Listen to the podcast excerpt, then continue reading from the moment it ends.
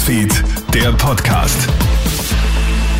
Schönen guten Morgen wünsche ich dir einen schönen Start in die Woche, so kurz vor Weihnachten. Melly Tichler hier. Ich habe das Update für dich, das Wichtigste, was du wissen musst, um für den Tag gut gerüstet zu sein. Darfst du als Corona-Positiver ohne Symptome trotzdem arbeiten gehen?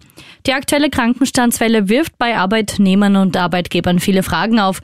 Zum Beispiel, ob der Arbeitgeber Corona-Tests von den Mitarbeitern verlangen darf. Nein, sagen Arbeitsrechtsexperten. Tests wären zwar sinnvoll, müssen aber freiwillig erfolgen. Ein Mitarbeiter darf nicht zum Corona-Test gezwungen werden.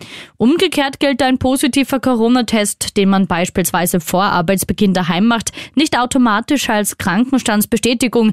Die muss immer von einem Arzt oder einer Ärztin ausgestellt werden, sagt ÖGB-Arbeitsrechtsexperte Martin Müller. Wenn ich mich beim Arzt melde und sage, ich habe zwar keine Symptome, aber ich bin positiv, dann wird der Arzt mit Sicherheit sagen, ich schreibe Sie krank. Das ist ja klar, weil sozusagen das, das Verbreiten, ich kann ja trotzdem die Krankheit weiter verbreiten. Prominent besetzt geht der Prozess gegen Ex-Bundeskanzler Sebastian Kurz heute weiter.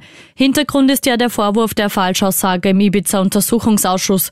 Heute ist der ehemalige Finanzminister Löger im Zeugenstand. Dieser sei bei den Postenbesetzungen der ÖBAG Staatsholding formell zuständig gewesen.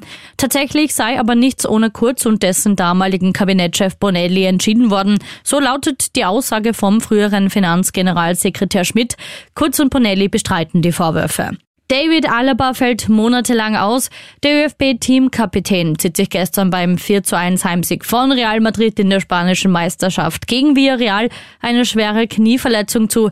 Er wird in der 32. Minute vom Platz gebracht und kann sein Bein nicht belasten. Bei Alaba wird später ein Riss des vorderen Kreuzbandes im linken Knie diagnostiziert. Auch der Einsatz bei der EM in Deutschland ist somit in Gefahr. Und wir schauen nach Wilmington in die USA. Dort ist ein Auto in den Sicherheitskonvoi von US-Präsident Joe Biden gerast. Biden und seine Frau Jill hätten nach einem Abendessen Bidens Wahlkampfbüro verlassen, als der Wagen in einen wartenden Geländewagen von Bidens Sicherheitskontrolle gerast sei. Das berichtet ein Augenzeuge. Es habe einen lauten Knall gegeben.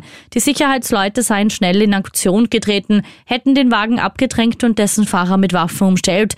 Dieser habe sich ergeben. Biden und die First Lady sind wohl auf. Krone Hits, Newsfeed, der Podcast.